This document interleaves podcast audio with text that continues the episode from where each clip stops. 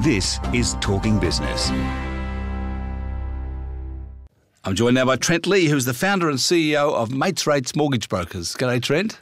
G'day, Alan. Thanks, Thanks. for having me. Thanks for joining me. Now, um, if I could just sum up, as I understand your business model, you uh, you're a mortgage broker, but you rebate trailing commissions, and you keep the upfront commission. Is that is that right?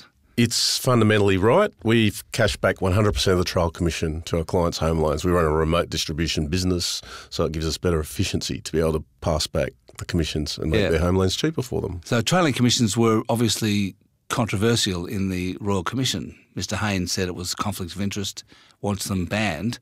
The the um, I suppose it's good for you that the the government and the uh, Labor Party said no, no, we won't do that because the mortgage brokers kicked up a big fuss about it. Um, so, but that means that you've still got a, something you can rebate, I guess. Correct. Well, either way, change is great in the industry, creates opportunity. Um, it's going to be around for quite some time yet. It's just the model will change. So even under the Labor proposal, 1.1%, that effectively under our model still gives us three years of 0.15% trail commission in terms of operating our business at 0.65 to keep our flat line interest rate and give the reassurance that we give you the best loan regardless of what commission. Well, explain to us the 0.65, exactly what he, what, uh, exact, uh, I mean, I, I think I might have stuffed it up a bit at the start, so why don't we just, Sure. you explain exactly how your model works.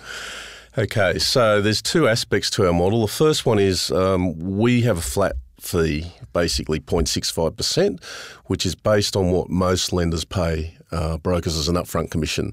So we make take that as our benchmark. And what we do is have a lender commission leveler, which means if a lender has a higher commission, we credit that back, and it's also deducted off the loan commission for the income, cal- uh, the loan repayment calculations over life of loan. Similarly, if it's a cheaper loan like a building society, they might only pay 0.55%. We add 0.1% on, and they have the option to give us that out of the trail commission as a cashback payment if they wish. Right. This, this, I mean, So unfortunately, the 0.65 is, is upfront, right? That's a, that's a once-off payment for you upfront, right? paid by the lender, Paid and that's by the what we lender. use to run the business Yeah, right. Correct. But you don't take any for yourself, any of the trail. No, we cash back 100% to the client's home loan. Yeah. It's uh, passed through $7 million this year of And my all, uh, all the lenders pay trails? Or is there a Uh, yes, of no, no, they all do. Um, there's a couple of like commercial lenders that, that might only pay a referral fee. In terms of residential lenders that use mortgage brokers, they pay a trail commission to a mortgage broker. Right. And so, and so what sort of numbers are we talking about? What, what, what's typically the trail commission? Well, it depends they- on your size. they Well, charge. numbers we're talking probably averages about 0.2%. So $1,000 a year on a half million dollar loan Right. divided up 12 months. Right.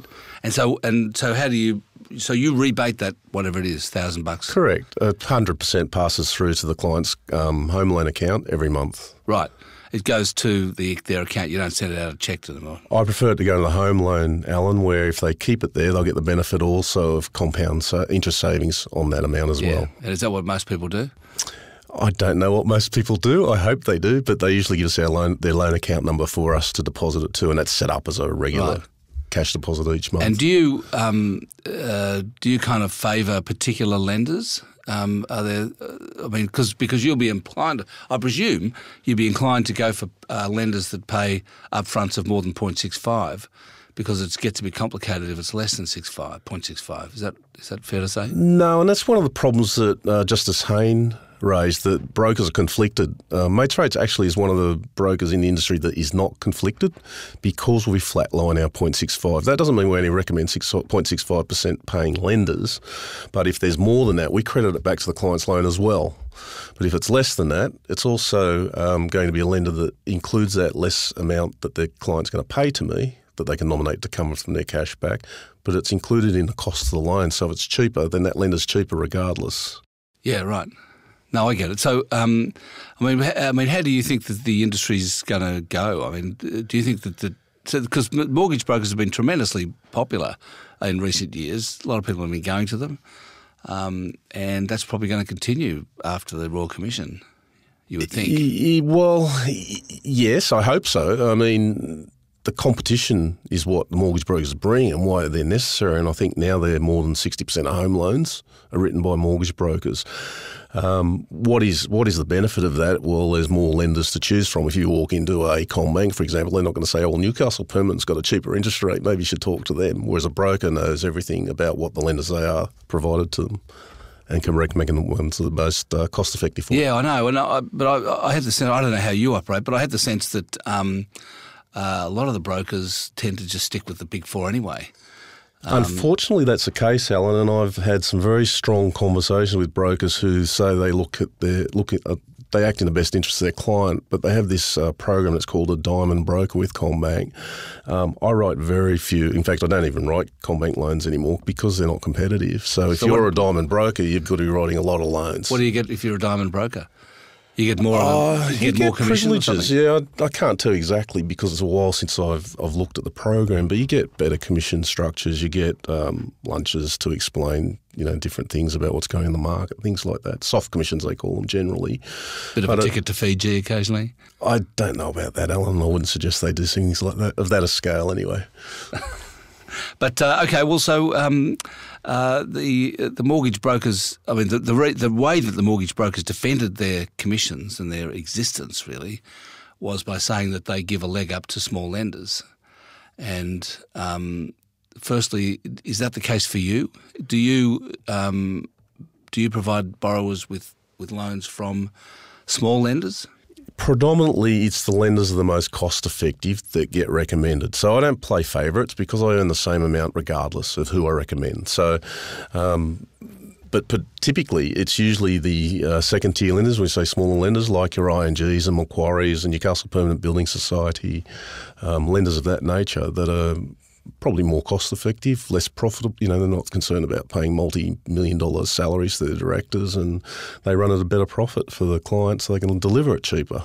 Right. So, what proportion of your loans would be big four? Very low, Alan. I'd be surprised if it gets to 10%. Right. There you go.